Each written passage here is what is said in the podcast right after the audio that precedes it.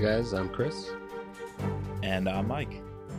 and welcome back to this week's No Limits, a Mitch Rapp podcast.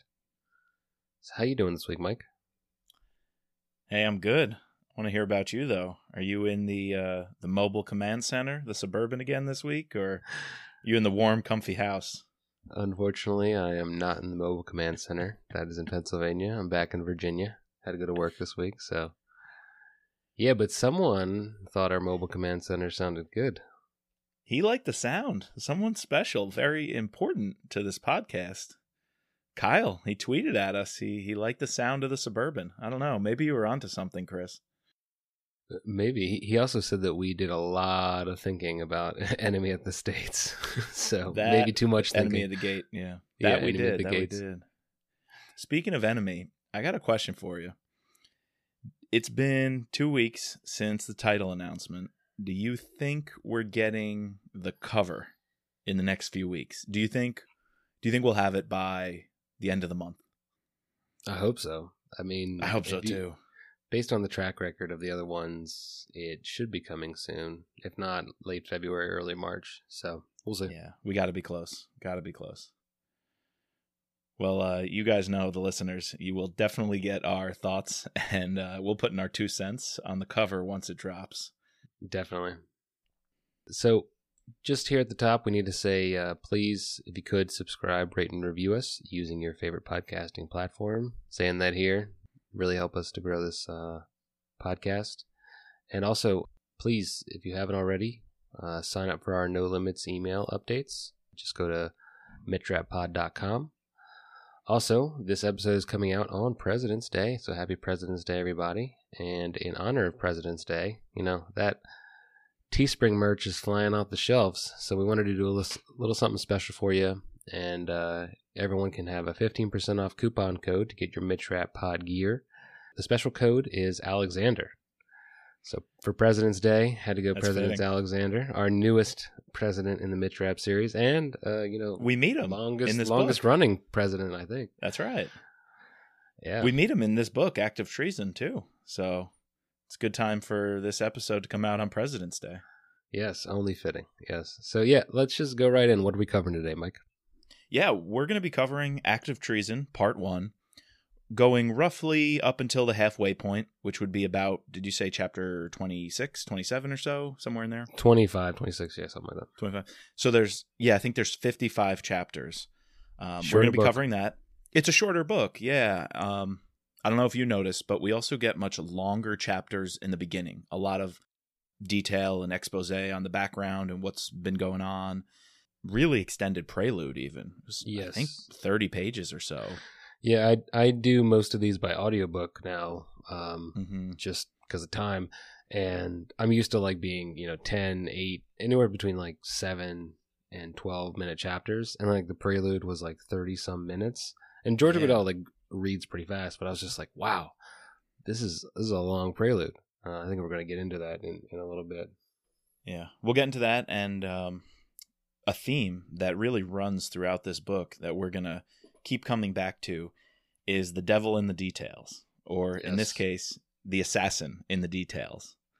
A lot of the plot, both the assassin and what he does, but also Rapp and his unraveling of the the assassin's uh, plans, really comes down to paying attention to the small details, running down every lead, trusting your people, and so we're going to keep coming back to this idea of devil in the details, how Vince is really cueing in and closing in and focusing um, in a really narrow way after we just finished two of his maybe biggest scope books, widest uh, net that he throws in Memorial Day, Consent to Kill, and all the different places that takes us and places it takes Rapp and his emotions and his relationships. We're kind of narrowed in and focused in here. Rapp just doing what he does best, hunting down terrorists. So Yes. All right. So before we get into that, we always like to go to our source, Goodreads. Take it however you want to. And for this one, uh, Act of Treason is coming in a little bit lower than our last couple at a 4.28. Still pretty good. And the Goodreads summary goes like this It's a gorgeous autumnal day in Georgetown. The Democratic candidate for president and vice president of the United States are dutifully glad handing voters and the media outside a grand estate where a national security conference has just been held, bringing together the world's greatest mind to discuss the issues that are threatening the country. It's America's politicking at its best. That's when all hell breaks loose. When presidential candidate Joshua Alexander's motorcade is ambushed by a group of terrorists, the nation is thrown into turmoil. Two weeks following the attack, Alexander is carried to victory by a sympathy vote, but his assailants have not been found. On the surface, it appears to be the work of Al Qaeda, despite the tremendous job that the U.S. and her allies have done eliminating terrorist cells within the heart of America. While the FBI and the rest of the government begin scouring the world for jihadists, CIA, CIA Director Irene Kennedy and Special Agent Skip McMahon are presented with classified information so toxic that they consider destroying it altogether, as it contains intelligence pointing to some of the most powerful players in Washington. Enter Mitch Rapp, the one man reckless enough to follow the evidence to its explosive conclusions. This journey takes him through the shadowy world of contract killers into the darkest corners of the globe and eventually back to Washington, where the fragile pillars of power are shaken to their core. Short book, but not a short summary right there. that is a very I don't know. It was a good summary. Very long, long-winded. Very long-winded. Might not be the best. I think the book was more enticing than that might make it sound. If that makes sense. Uh, I don't know. We'll get into it. We'll get into it. I want to follow up on what you just said with uh, right before the Goodreads section, talking about this theme and the idea of uh, details. And I couldn't help but thinking when I was reading this book the fact that we just came off, like you said, these two, I don't know, I want to call them epic tomes of Memorial Day and Consent to Kill.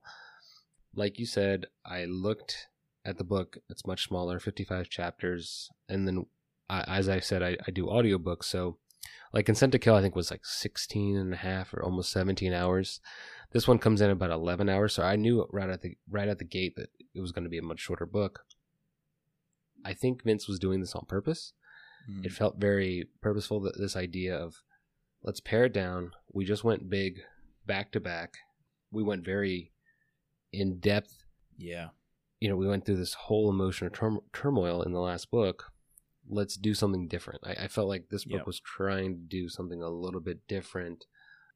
And yeah, it's we, we were talking about how we're hitting a stretch of books where I don't really remember and I'm a big yes. Mitch fan, but I, I don't quite remember the all the details of the books like I have from these first couple ones uh, that we've or we've done more than a couple, but you know, like this one, protect and defend, uh, extreme measures. Like I, once I read them, I'm like, oh yeah, I remember reading this, but the only thing that really stuck out to me was actually the prelude uh, and like what happens in it.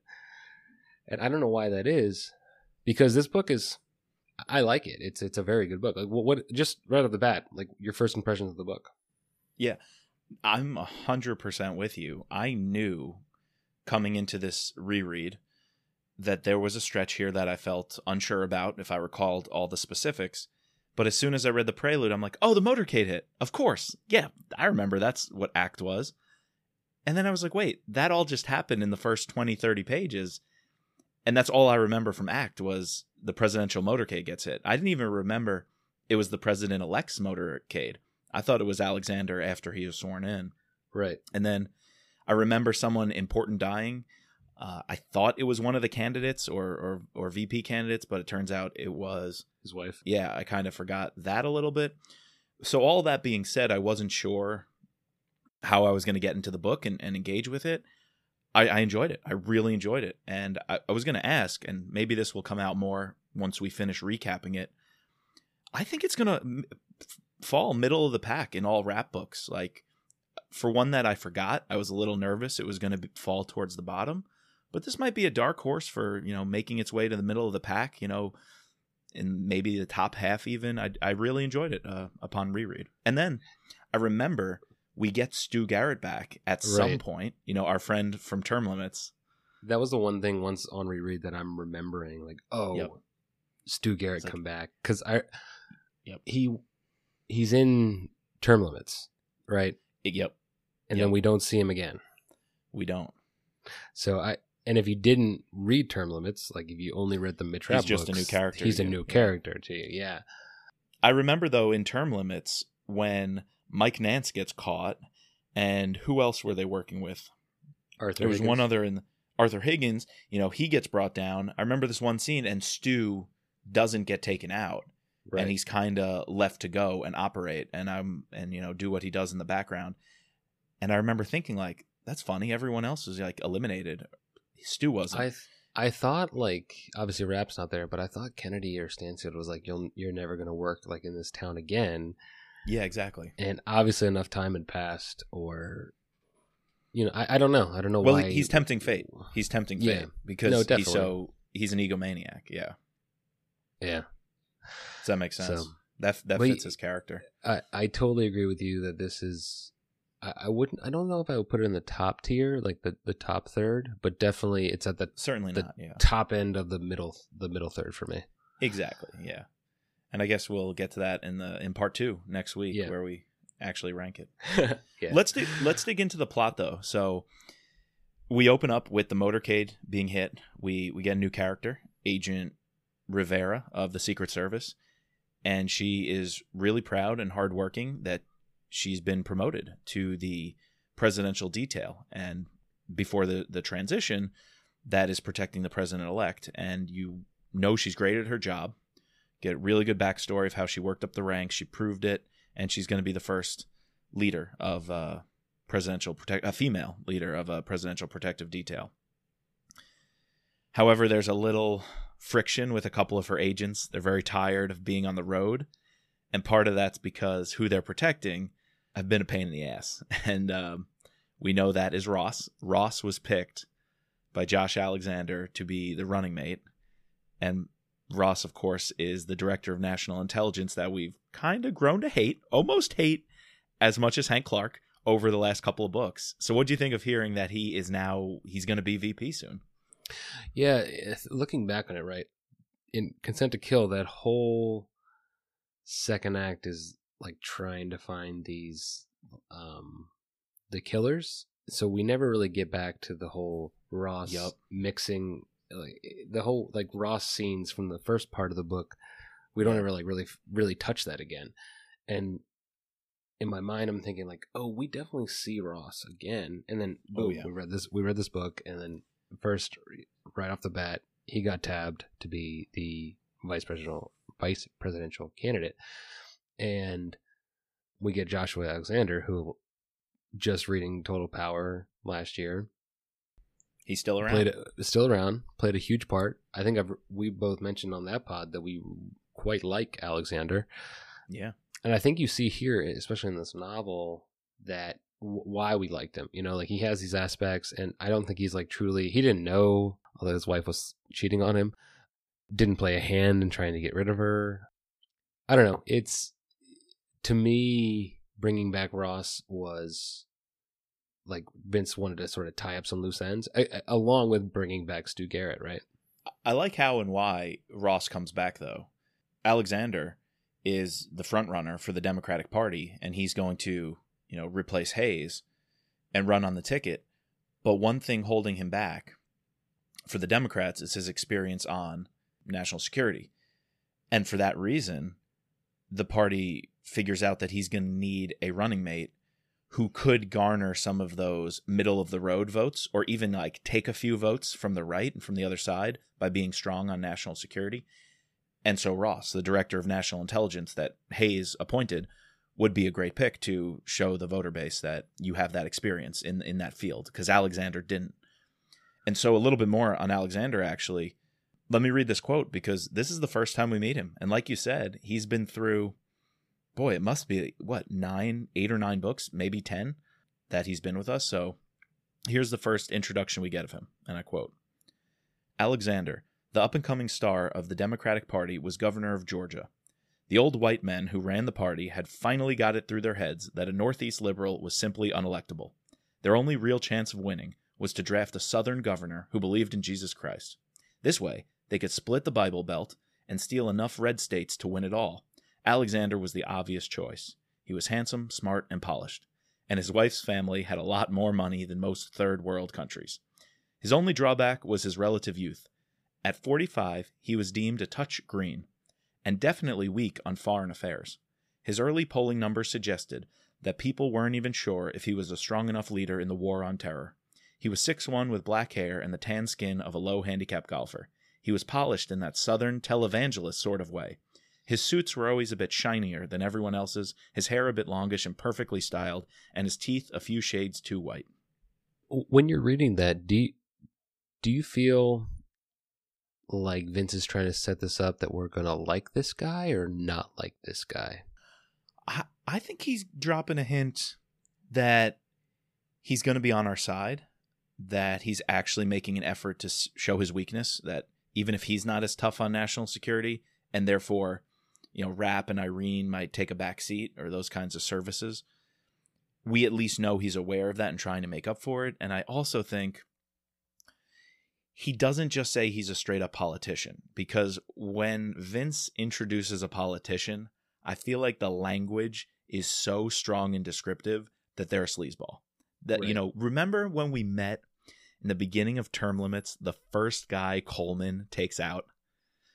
Oh, he was yeah, some yeah, fat yeah, cat senator. I remember getting just three pages of this guy would go to parties, he'd sleep with women, he'd be loose with alcohol. You know, he's cheating on everybody, he's throwing away money, in bed, you know, with all the um, lobbyist groups. He's taking money from them. I feel like when Vince wants to set up a character for that persona, he's going to hit us with it. So I think this is a very middle of the road. Alexander's green. He's going to take some working. He's going to have to be worked in and massaged in, but that he's someone we can work with. Yeah, I, I agree with you. I feel like it's almost like a a blank slate that maybe he didn't know how the character of Alexander was going to go. You know, oh, maybe yeah. he could be a villain in the future, maybe, or or he could be like what we've seen throughout the novels, uh, uh, an ally yeah. of Rapp. He he's grown to trust Rapp, especially in Kyle's books. I feel like him and Rapp are have a pretty close connection, similar to what uh, Hayes and uh, Rapp have. So that's true. Which all of this is interesting because we talked about the long prelude and the hit on the motorcade chapter one opens with Kennedy questioning her career and what she's she going to do. she's going to be fired, yeah. Because Ross is going to be president and he's always had it out for her. And she's even thinking like, do I ask Hayes for a pardon? And we get the seed planted that the in this transition period, which look at what we just had last month, you know, happening here today. During this transition period, who's going to get pardons, who should get a pardon, because of political posturing who will be put on the list or taken off the list.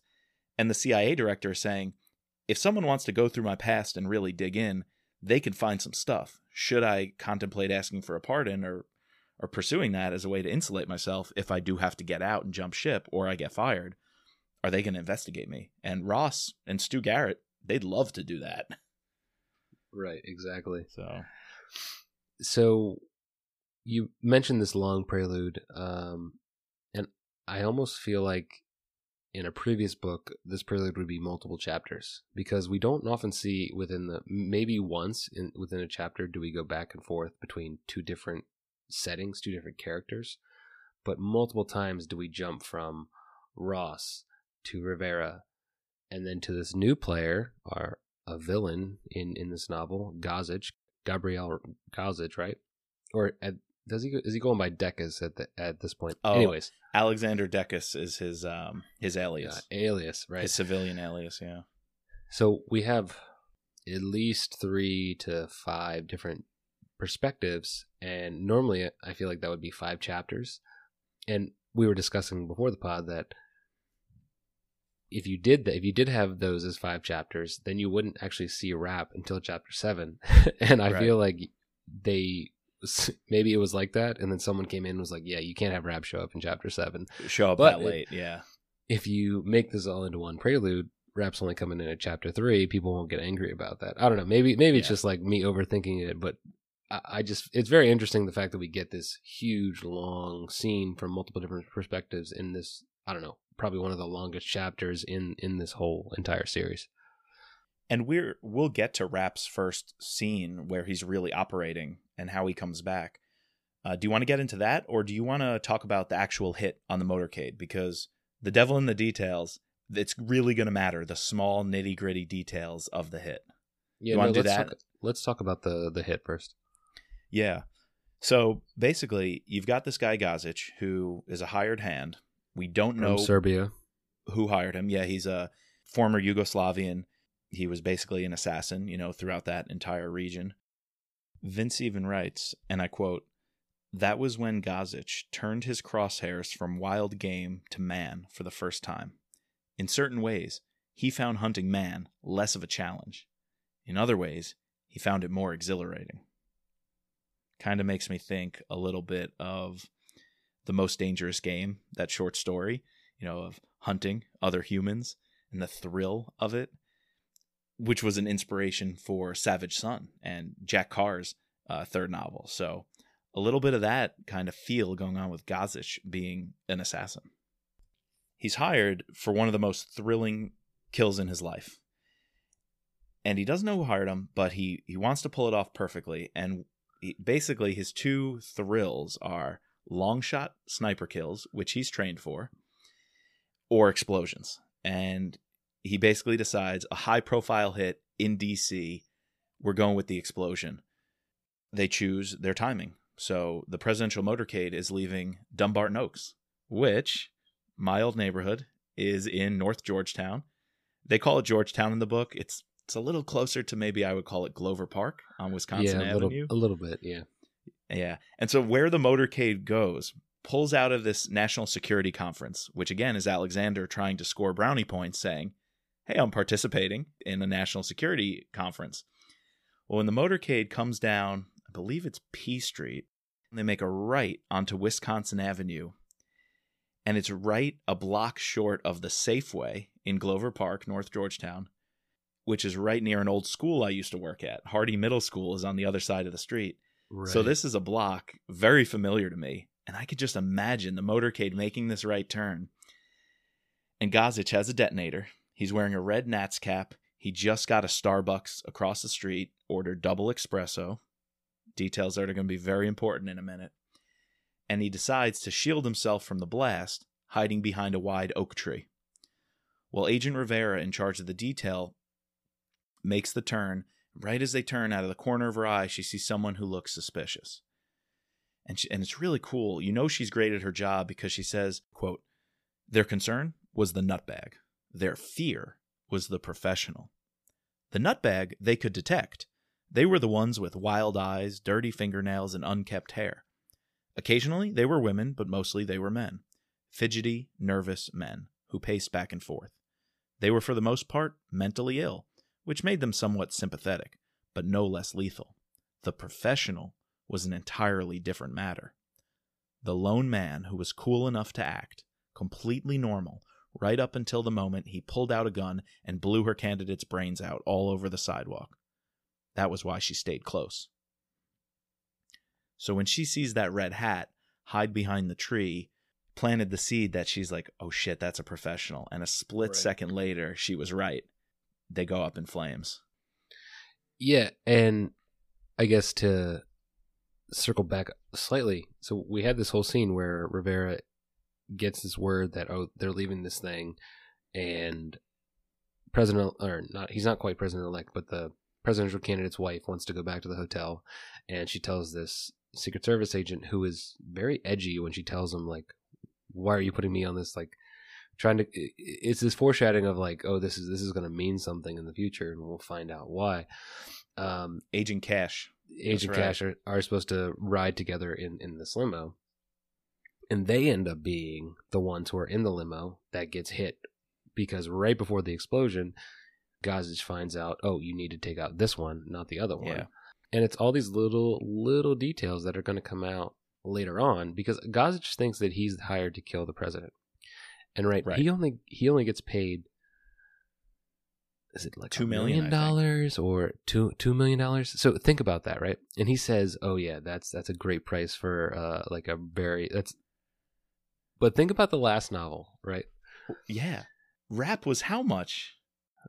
Rapp was like a couple like 10 million or 15 million almost right Yeah, I think Abel was going to get upwards of 15, 20 million, and the Goulds, for actually carrying it out, were going to get seven or eight million. yeah yeah yeah yeah yeah yeah And so here's a $2 million hit that he thinks is a lot. for the for president. the presidential candidate. Like that's crazy. not not even the president, the presidential candidate. Yeah, yeah, yeah. yeah. Well, I think When I was- at this point. I think it's after the election. No, no, no. Th- that's No? why he wins because he loses his wife. Remember? You're right. That's Uh, They're they're down in the He's a polls. candidate. Uh, he's the candidate, and then it's a pity That's vote right. essentially. Yeah, yeah. yeah. That's right. It the explosion turns the tide, and they actually win because of it. yes. That's right. That's right. Once again, all these details that play such a central role of how Irene and Rapp and crew, well, really actually Rapp, because Irene's hands are tied elsewhere. Really, Rapp and Marcus are going to track everything down with all these little details that Agent Rivera recalls. It's almost in that sense. Did you get this? As I think about it, it's kind of more like a murder mystery novel. It's like an Agatha Christie almost, a who done it in the sense of it's not a who done it where we don't know who done it, although it's it's a who done it of who's behind it and a who done it in the sense of all the clues were there. It just took this omniscient perspective to step back and look at the, the details. Because while this is happening, Skip meeting with Irene and he's been in charge of the investigation, but he's going nowhere. You know, there's a theory that Agent Rivera thought she saw someone in a red hat who might be suspicious, but the FBI doesn't track it down because that's nothing to go off of. But again, that's the clue for someone like Rapp who is so attuned and, you know, his spidey sense, like you said last time, is going off. So he has Marcus follow up the red hat, which leads them to the Starbucks and looking at the security camera. I'm getting ahead of myself, but did you get the sense it's kind of like an unraveling a murder mystery kind of book? No, I, I once you said that, I, I totally agree that, you know, if you think about as is Flynn trying to like mimic or do not mimic, but you know, he had he did his Bourne book in the third option, right? And so in this one, Mhm. he's doing like a, a murder mystery type thing you're you're talking about, uh, where the pieces are all there, even though the reader may know all of them from the beginning. Slowly does he release more things, and then at the end you get like this full picture. So Yeah. Interesting. So right there's six months between the explosion at the end of the prelude and right. the, beginning, the beginning of chapter one, and boy do we get a bombshell. Irene and Skip meet this like Republican senator, right, or congressman, whatever, who has this information and gives him these pretty explicit photos of the now president elect's wife. Oh, the Uh, campaign manager. That's right. No, I think- uh, he's he a campaign manager? I think he was the campaign manager Oh, for doing the opposition research for the other guy, for the Republican. Yeah. And he got opposition research on Alexander's and his wife, which were some pretty illicit photographs. Yes. And these photographs are going to be key in understanding why someone, you know, again, building these small little details uh, further and further, understanding Yeah. why someone would want to target the second limo. And Kennedy holds that information, you know, close to her chest. She's not going to put that out there. So Skip on the FBI is the only one who knows about it, but he has no leads to track down. Kennedy knows this, and the whole time, everyone is thinking it's got to be Al Qaeda or some foreign terrorist. There were even some memos saying the terrorists wanted to disrupt the election. And so everybody at first, even Rapp, throughout this whole thing, before we find out, uh, he finds out who Gazich is, he's thinking, you know, the Arab fundamentalists have to be behind this, right? But Kennedy's photographs about this scandal and the wife cheating is, is going to play a role in saying, no, maybe the person who ordered this hit is not necessarily a foreigner, but might have actually more involvement in the government from the inside. I feel like these photographs sort of build a little bit of attention because it's something that Irene knows, but she needs to tell Mitch. And but Mitch is like later on, he's like staying away from Irene and the CIA, and but so he, he needs this this crucial. It's like a it's like the key he needs that she holds, you know, type to put everything together. So it, it's there. Yeah. We get it so early, yet you know Mitch doesn't know until much later, right? So true. Speaking of Mitch, though, we're the Mitch Rapp podcast. Let's get into his role in this book when he's finally called back. And Chris, you brought up something interesting to me. We do get a little hint of what's been going on post consent to kill with Mitch. How did you feel Vince handled the heaviness of where Mitch was at the end of Consent to Kill and bringing him back into this book? So I think me and you disagree on this. I wanted not a two to three paragraph explanation away. I, I wanted like half the book on the bender, what Mitch has been doing since you know being on that beach and tossing the gun into the into the wake, right? I wanted that. I was craving that. I, I felt a little bit left down here. Uh, just getting this, you know, boom, quick, quick, quick explanation. And then he saw like this news on the television that the president got exploded, and then boom, he like snapped back in. That's fine, like that he snapped back in, but I don't know. I I wanted a couple of chapters diving deep into Mitch's psyche, almost like what we get a little bit in American Assassin with like the whole I forget the psycho the psychiatrist or psychologist names, whatever. I know who you're. John Lewis. Uh, Lewis. You know, jo- yeah, Lewis. Doctor Lewis. Yeah, that's what it is. Doctor Lewis. Yep, that's it. You know those scenes we got where he's trying to penetrate, and I mean, obviously we we get it in a couple chapters that Brooks wants him to go to therapy, uh, and that's not going to happen. But I don't know. What what did you think, like? I was okay with it. Uh, I think I had a, a bit of a different feel than you because I was kind of glad we got it and it was pretty quick. And then we're back to Rapp being, you know, drawn into the game. So he's basically he goes on an opium binge in Bangkok, had a few uh, women he was involved with uh, in oh. different countries. It made him feel worse about himself. You know, we do get little descriptions like that. But I appreciate how he turns on the TV one night in, boy, where was he? Calcutta. You know, you're kind of in nowhere, India. Realize you've you've been on an opium binge. You're sleeping around. You feel even worse about yourself. But what does it take to to get Rapp right back into the game? A terrorist hit, like the presidential motorcade blew up weeks before an election. To me, that's enough to watch Rapp clean up his act, snap back into it, get on a plane and immediately want to get down to business and do what he does. So I, I was okay I mean, with that. I'm I'm gonna pick nits here, but what if you instead of having that, you jump to a chapter where you describe like this woman laying in a bed, and then a description of Mitch, and then he takes a hit, of, of whatever, and then you, the news plays out on the TV, and then like you actually like get it in a chapter form as opposed to like this like exposition almost of it. I, I if we're watching a movie, yes, you have to have that cutscene. There's smoke up in the air. The camera pans down. Woman There's rolls like half, over. Half naked woman. Yeah, yeah, yeah. Rapp is so groggy. Looks at the alarm clock. Is like, oh shit. Rubs his eyes. Yeah, you're right. In the writing, I don't think I needed that. I got enough of it to be planted in my mind. I'm thinking about it as on the screen, as I often try to do with these novels. That's true. So. No, that's yeah. true. That that would be a very powerful scene. I think I felt that way because I kind of in my mind was like, "Oh shit, he's on an opium banger. He's waking up in the middle of Calcutta." I'm like, "Whoa!" To me, that was enough of a description to uh, pique my interest. I, I think if you do the movie, you don't do the prelude because the movie would be better if you don't know who killed it, who who like does the explosion. You you just have that. You have Mitch on this bender, and then boom, news comes across, and he's like, "What the hell is happening?" You know, and then he has to sort of get out of it.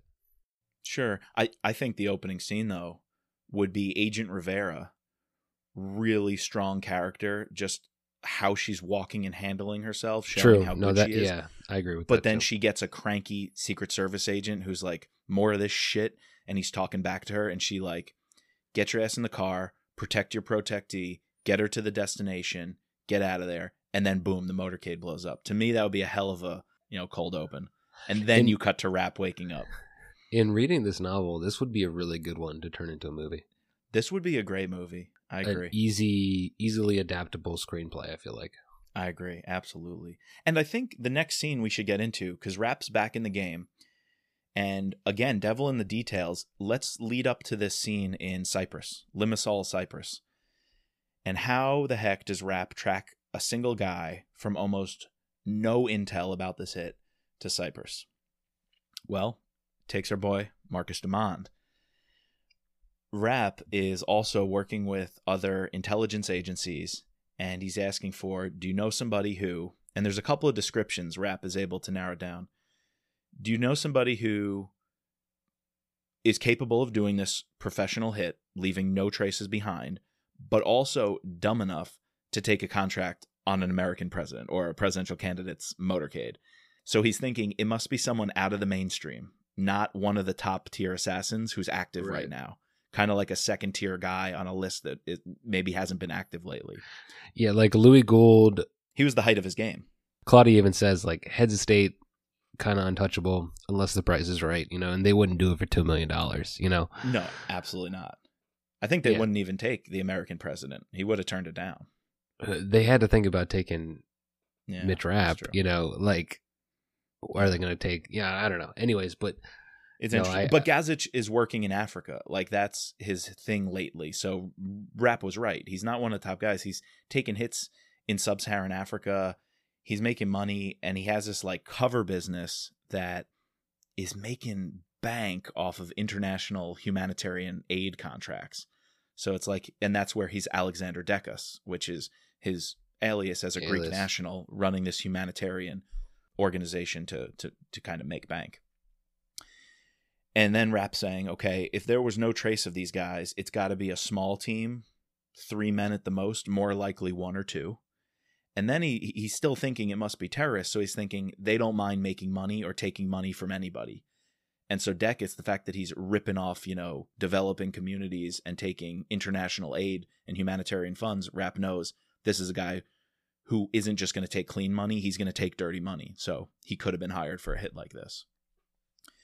I think it's the French, the DGST, and other. Uh, no, it's a Turkish Turkish intelligence service. You know, Rapp has all his contacts. Who says, "I think we know a couple of guys that fit your description." and one of the names is Alexander Dekas, and so Rapp goes and tracks some people down. Meanwhile, Marcus is reviewing the Starbucks tape, and he has facial recognition algorithms, which back then was probably the new thing to to start doing. And I love this description about Devil in the details. The assassin's good enough to have the red cap over most of his face, blocking it from the cameras. But Rapp says he doesn't even need to see the face. What was more important to him was that he got to see how the assassin moved. His body language how he carried himself. So the starbucks footage would help Rapp later identify when he sees somebody working undercover if they have the same movements the same body language. I thought that was really smart. And then the last thing that got them to cyprus was he ordered a double espresso which Maybe back then at starbucks people weren't doing their fancy drinks. He's like a straight double espresso. It's got to be someone from the Eastern European or Mediterranean uh, areas, and he starts tracing down these leads in the region. right, and uh, you missed one one thing that Rapp immediately knows that it's not a terrorist because, well, one, they would there would be like a body or whatever, but this whole thing about how Rivera saw him behind a tree.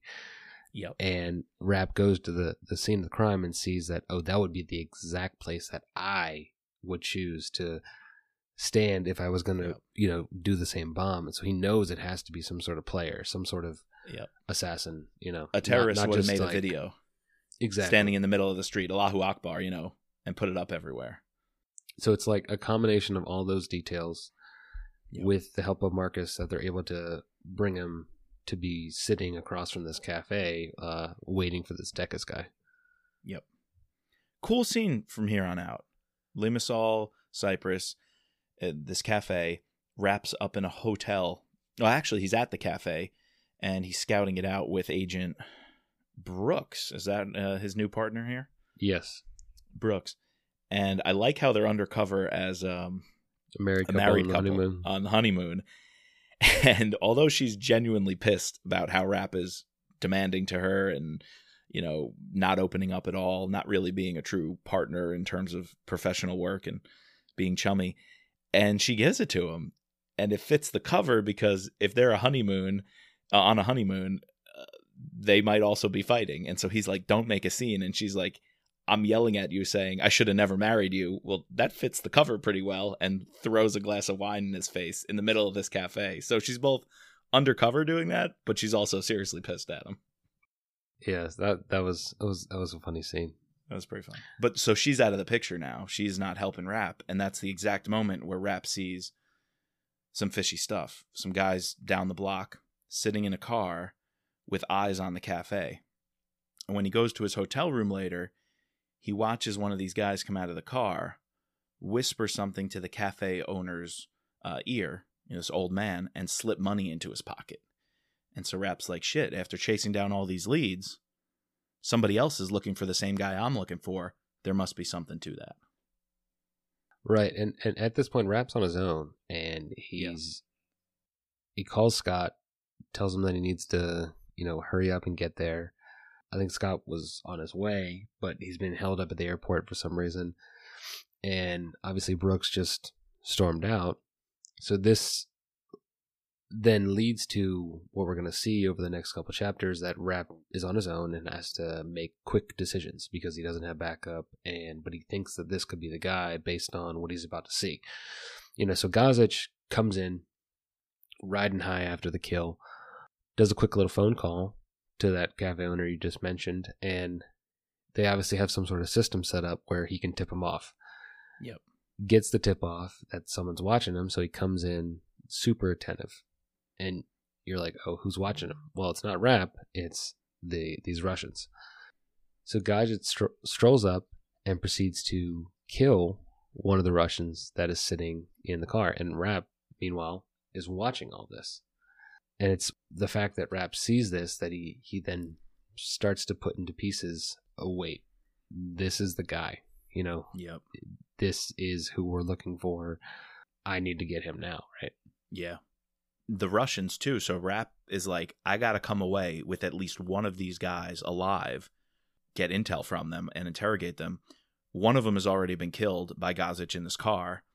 He sees it's kind of cool here because he notices Gazich again on the rooftop of another building nearby.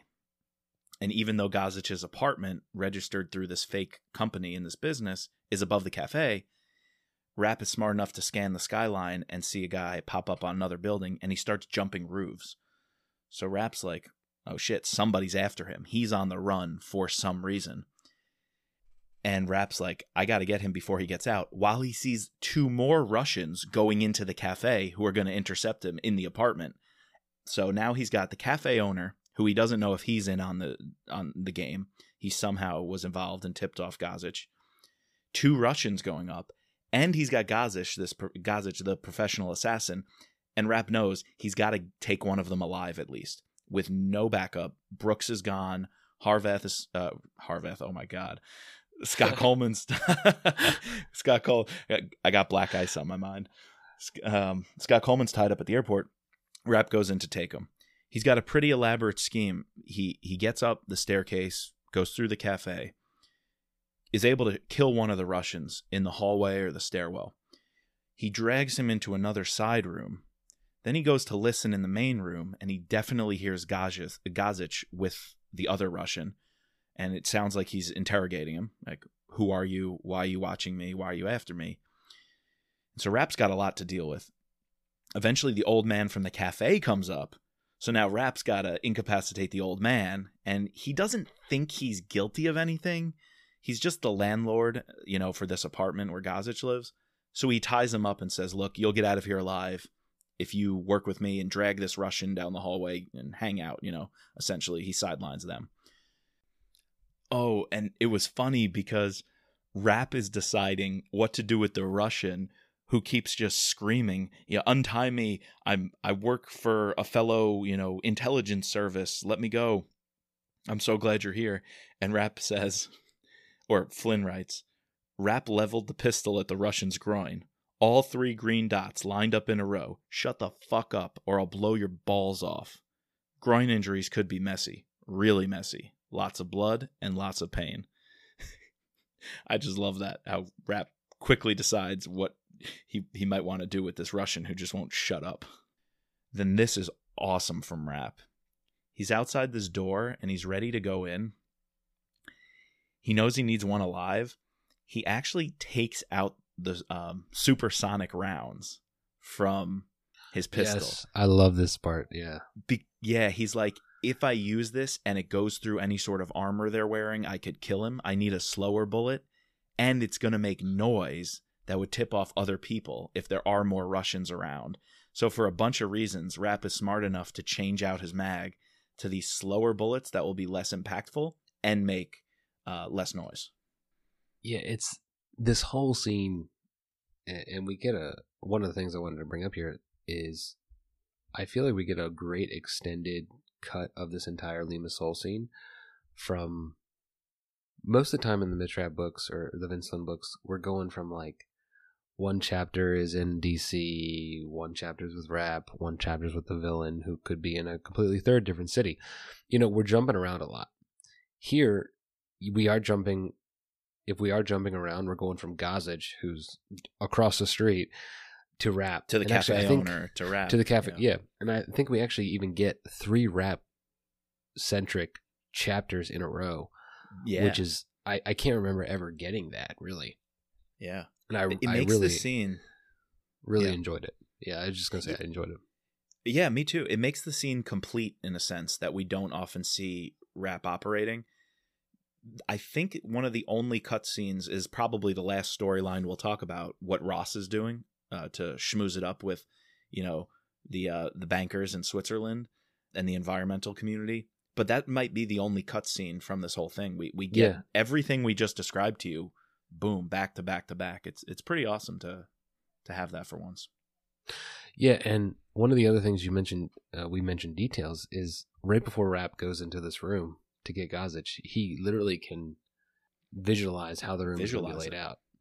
He previously, when he was over in the hotel watching, Marcus called him and gave him important intel that oh, Gazich was a sniper, and it, this causes him to back up from the from the window because he's like, oh shit, Yep. uh, That's right. And then he uses that information to figure out all right this guy's a sniper. Probably has a desk a credenza whatever but it's going to be positioned here because he's a sniper. He's always thinking about angles and trajectories and shit Yep. like that. So he knows when he comes in where he's going to have to be looking. I really love the descriptions that vince gives us here. And then boom comes in working alone has to take out sees that guy is just trying to get information from this russian and has to act quickly.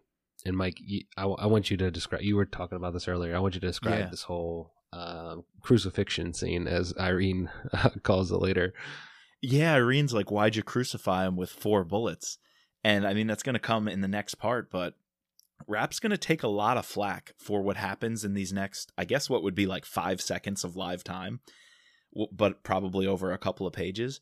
And so I went back to reread it, and I I wanted to see the detail, and that's why this theme stood out to me because later in the book it's going to be super key. What happens in these next couple of pages is super key. Rapp swings the door open, and it's so cool. He knows to sweep with the motion of the door. You know, because if the door only opens 45 degrees, you have at least a little protection. And then as the door opens, he sweeps the gun with the opening of the door. And when it's about 90 degrees open, he sees Gaz- Gazich and he sees a gun in hand that's moving from the Russian up to him. So he shoots his hand, gets him to drop the gun. Rapp actually assesses here while his window of vision opens up, you know, as the door goes past 90 degrees, he has a fuller point of view. The Russian is incapacitated. It looks like, you know, Gazich, you know, took care of him. And so that's not a threat. So he scans back to Gazich and he sees he's still standing, even without his gun, but he starts reaching for it.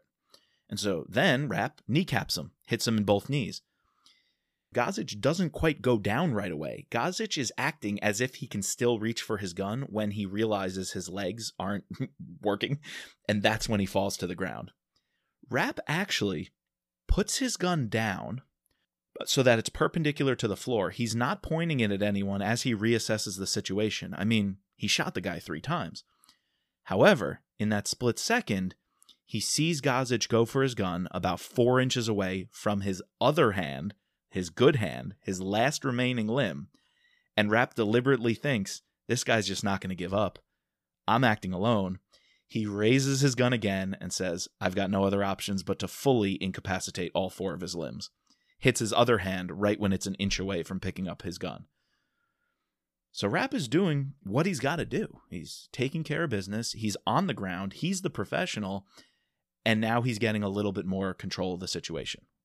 Yeah, and I think this is crucial to think about here because from Irene's perspective or anyone else, like let's say the FBI's perspective, you could totally see Rapp interrogating this guy and slowly shooting him for you know four. Did times. you torture him? Kind of thing. That's that's what they're thinking. But in the moment, Rapp's not doing this seductively. Rapp's not No. doing this out of pleasure. he's staying alive. It's it's purely you know he's by himself. He's doing what he's trained to do, and he incapacitates the guy. You know, it do- doesn't kill him. Doesn't kill him. He needs to get information from him. Right? He could easily have just done a headshot and taken him out from not even opening the door. He could have. So I don't know. It, it, these these minute details. That's why I loved your theme you came up with. You know, the devil in the details here is very crucial for this entire story. And that's going to pay off in the second half big time when the politicians back at home, including this new guy, we're not sure what to think of him yet, Alexander, you know, wants to put him on trial. And it's like, would a confession hold up if you had four bullet holes in you and, you know, you were making a confession, or is that considered torture? And if you try to pursue in a court of law a case against this guy, what's it going to look like? You know, the whole FBI put together a file versus the CIA black ops you know do what you got to do. And that's going to play a role in the political arena in the second half of this book. So i guess one transition point here to get us ready for the next half is we find out this thing goes a bit deeper than we thought. There's a Yes. bit of a deep state element going on here. Rapp is tracking down leads. He's trying to figure out why Gazich did this and who hired him and you know who the the arabs are that he's taking money from. Yet over in Switzerland, our friend Mark Ross, now pre- now you're right, President elect Ross, Vice is schmoozing yep. it up. Uh, Vice President elect is schmoozing it up with this very flamboyant banker in Switzerland. Uh, we get a couple of scenes about what the banker is into in his uh, personal life, some S and M, S and M, and uh, some other eh, you know erotic and exotic uh, showcases. But anyway, Ross is schmoozing it up with this guy, and he takes him into his wine cellar. And a little note here is that they sideline, I think it was Agent Brown, Yeah. the uh, agent assigned to in the Secret Service to protect Ross, and they say we're just going to be a minute. We're going down in the wine cellar, and they completely leave him out of the picture, knowing that you know the the protectee can't be out of his line of sight, and Brown is stuck at the top of this elevator. Like shit, they just disappeared. Uh, so it's once again friction that Ross is not going to be kind to law enforcement and the intelligence and military once he's the big dog. But they meet a friend in the wine cellar lurking in the shadows, Green. And this guy, Cy Green, is kind of putting the, the screws to Ross, saying, Hey, you better come through with, you know, our deal. Ross promised him a pardon. In exchange for the hit, Stu Garrett and Ross were involved in getting the hit on Alexander's wife, and they were going to promise a pardon to Green. So he's an American citizen who's been exiled and you know is on the mo- most wanted list, and they were going to secure a pardon for him as part of the deal for taking the hit. Yep. And that's going to lead us into the whole machinations of trying to figuring out who is this Cy Green guy. Or we kind of know who he is, but like, how deep is everybody involved? And then this the this small detail that so once Rapp incapacitates Gazich, he calls he calls um, Scott, gets him to come, calls Irene. And there's this interesting thing where like he says he can't trust his own people because all the leaks. So like he buys like a right. cheap burner phone and and chucks it out and doesn't say a lot on the phone. Gets a plane or is able to get a plane. They're able to uh, bring back one Russian and uh, Gazich. On the plane, though, uh, he gets sidelined by the president, the outgoing president, being a little bit overzealous Yeah. in saying, "We got this guy." And now Alexander, he tells Hayes tells Alexander they got the guy who killed his wife, and Alexander wants to put him on trial. And Yep. this sends Rapp into like, what the fuck are you guys about? frenzy. Like, yeah. So that whole action with Hayes and Alexander puts in motion what's going to happen and take us through into the next uh, part of this Yep. uh, book, where Rapp now like, okay, I need to get information out of Gazich. Tor- with, tortures him slash withholds morphine from him. He squeals like a pig, and that's where we get this minute detail that right before the explosion, he got the okay, take the Hit second, the second limo. hit the second one, and Rapp's like, oh, that's interesting. I wonder if uh, Rivera switched to limos, you know, stuff like that. So some they had to have they had to have had a spotter looking at the limos, right? Yeah. Rapp gives up Gazich to Brooks, tells him to take him to the FBI. Meanwhile, he is goes off, and we're, we'll talk about it next time. Goes off to be with Marcus and f- uh, potentially figure this out. Yeah. So we're left pretty much with Gazich is supposedly back with Brooks in CIA custody. She's taking him Um, in. She's taking him in. Ross has just met with Green, has is coming back to the uh, United States. Has this whole pardon problem when he gets confronted by Stu Garrett, uh, who is not happy about that.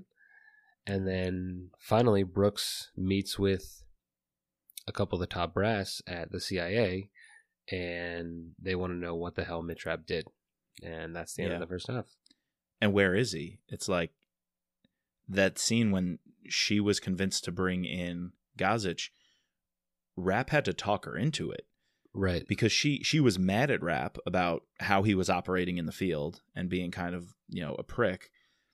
And she walked out on the operation, and she's like, "We're not going back. We got to go report in. Like you got to come, and we got to take Gazich." And they said they want to put him on trial, and we're bringing him back. And Rapp's convinced her and says, "If you trust me, there's something fishy going on here. Tell them you don't know where I am." And Brooks ends up trusting Rapp, even though she just reamed him out and said, "You're fucked You up." You need to go to therapy. Yeah. You got to see a shrink. Yeah, she literally. Uh, very few people have talked to Rapp like that. It felt a little out of character for me, but she's spot on. She's like, you got to talk to somebody about this shit you've been through. Stop feeling bad for yourself and want everybody to feel bad for you about your wife and everything, and you just end up being an asshole to everybody. She's like, you're fucking Mitch Rapp. Go talk to somebody, figure it out, man up. And she's like, you don't want to see a shrimp because you don't want to be seen as, as weak. And being seen as weak is the worst thing that could possibly happen to Mitch Rapp. And she's like, well, get over it. But in the end, she knows he's good, and she says, "Sure, I'll trust you on this one." So she brings in Gazich, and I and I love this part. I think it is it Hackett or Strobel. I think it's Strobel. Dan Strobel shows up at the airport wearing a maintenance worker's uniform, and he's able to do a bait and switch. They put two vans back to back. They slide Gazich's body into one van, and Rapp goes into the other van. And so anyone who was watching them wouldn't think anything shady went on because this airport worker just did that. And meanwhile, Strobel drives Rapp and the Russian out of Dodge, out of town. And Brooks and Gazich take off in the other van to go turn themselves in and report back at Langley. So kind of I love that airport scene. I can imagine on on the tarmac, you know, just a maintenance worker driving up in a truck or whatever and they're up offloading packages and they're offloading boxes, but they do this bait and switch to get Rapp out of the picture. And the Russian, they're going to disappear the Russian. You know, no one knows they have a second guy who is somehow involved. And Rapp thinks I can maybe get information from him and figure out who is watching Gazich, who's, you know, what's their insurance Right. policy. So they're not tied to Gazich. They hired these Russians who turned out to be Belarusians to take him out. Yeah, we got a lot to unpack still in part two. The rush, the Russian in the end is probably more important than Gazich. Exactly. Because Gazich didn't know who actually hired him, right? but the Gazich Belarusians will know who hired them. Yeah, the Gazich pretty much gives up all of his information that he has. Yeah. During that one scene on in the airplane, so Gazich is, oh, he even admits, I was the guy with the red hat. I was in Starbucks. I bought a double espresso. I had the red hat. I hide, hid behind a tree. He pretty much gives himself up and he says, but I'm just as confused as you. Why did they tell me to hit the second limo if that wasn't the candidates? If I want, if my boss, the people who hired me wanted me to hit the candidates, why'd they tell me a second limo? And him and Rapp, even, he's got four bullets in him and Rapp's withholding morphine. They're kind of on the same page there for a quick second. They are are. both like, "Wait, you you didn't do this?" And then Gazich is like, "Wait, you you don't know about this?" And they were both like, "What the fuck is going on here? Who wanted to kill the president elect's wife?" Right. Yeah. No, Yeah. it's it's like a it's a very um, enlightening moment for Rapp. You know. Yeah. Exactly. That's when he starts moving away from this idea of Islamic fundamentalists. Yeah, and I need to also distance myself from whoever you know Yeah. who could be involved in this, and I need to figure that out. Right. Someone in the inside, someone involved or had a stake in changing the election. And and that's ultimately the role that why Stu Garrett wanted to do this because he's the political operative. He knew Mhm. they were way behind in the polls. He knew they had no way of winning. And so he knew getting the sympathy vote with killing off Alexander's wife will do two things. It will get them the sympathy vote, turn the tide of the election, but two, it would prevent the scandal from getting out. Because if the scandal that she was sleeping with her Secret Service, you know, pre- uh, protective detail got out, that would also tank the election for them. And so Garrett thinks he's smart by ordering this hit and tying up two loose ends to secure the election, which looked like a long shot for them. There's a lot going on. I I really like this book. I Yeah. I didn't think I liked it when I started reading it, but I really like it. It's good. Yeah, like this is an intricate plot that happens in a short number of pages, but it gives you something to think about. Like this is this was a lot of fun. I, I enjoyed it too, and I can't wait to unpack it. I already jumped ahead a bunch in this episode, just getting excited for part two. No, definitely. Uh, We have more time to talk about the the covers and the winners and losers stuff like that next time. So You know what else we do in part two? Covers, winners, and losers. And I didn't have it ready this time, so got to give us your limerick. for a double limerick. Exactly. So lots more to come, even though we we gave away some of the goodies in part one here. Yes. All right. So yeah, we'll be covering part two of Act of Treason next week. So look out for that. Uh, we need to definitely thank our patrons, our special operator Sherry F, and our special agents George, Matt, Don, Dennis, Peggy, Catherine, Ray, Bridget, and Jeff. I said it at the top, but I'll say it again. Please subscribe, rate, and review us using your favorite podcasting platform. You can find us online at mitrapod.com or using our Twitter and Instagram handle at mitrappod. And as always, just let Mitch be Mitch.